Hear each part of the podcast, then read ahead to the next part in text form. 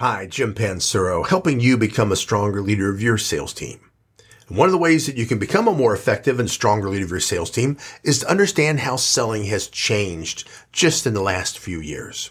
If we go back and look at the baby boomer model of what worked for maybe 15 or 20 years, was most salespeople were very intuitive. They had no structure and they approached each customer as if it was a unique situation, like a painter Every time they would have a new account or new prospect or a new opportunity, they put a new blank canvas on their easel and then just for that customer, paint them a unique picture. And each customer got a different picture because after all, all customers are different and unique was the philosophy of what was happening.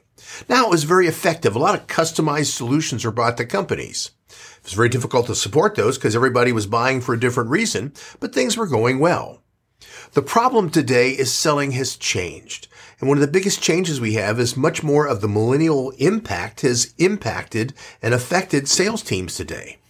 Millennials didn't grow up with much creativity. They didn't go outside to play like baby boomers did and have to figure it out on their own. They were driven to practice. They were taught stuff. So when they come to a sales team, they expect to be told what to do. So there's this major shift that's happened in selling of effective sales training and sales coaching, where it used to be one of just intuitive, helping them be inspired to be more creative, bring more solutions to customers and ask more questions. Those are the major things being taught. Where today it's much more become paint by numbers. Salespeople are coming to their managers saying, tell me what to do. What works? What should I be saying? Especially in these unique times that COVID has now created for us selling has changed and it's become much more structured and much more process focused. See, one of the negatives of this painting philosophy of making something up unique for each customer is it took a lot of time. A lot of false starts, a lot of just searching for something and then landing on it and selling that point. We have a higher efficiency that's required today because of the sales dollars that we have to generate. I bet in a lot of cases that from 20 years ago, you're expecting your sales teams to sell over twice what they did 10 or even 20 years ago. So because of that, we need to be bringing a more efficient and more effective solution of process to our sales team. And the best way to do that is by paint by numbers. Paint by numbers just means we have steps, we have structures, we have processes. How we ask our questions is still customized to fit the customer.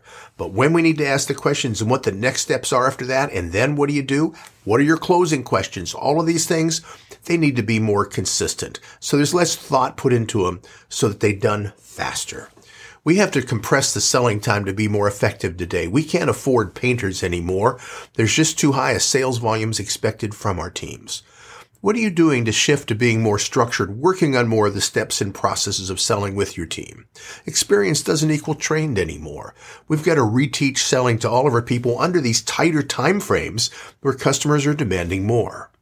The best way to do that is we've got to walk them through the steps. We've got to walk them through the structures and we have to guide them through the best practices that we know works consistently for our company. Would love to know how you've made this shift. Love to know how it's working for you. Thanks for checking out my podcast. I'm posting two new podcasts each week, all aimed at helping you and your team increase your selling competitive advantage. I hope you check them out.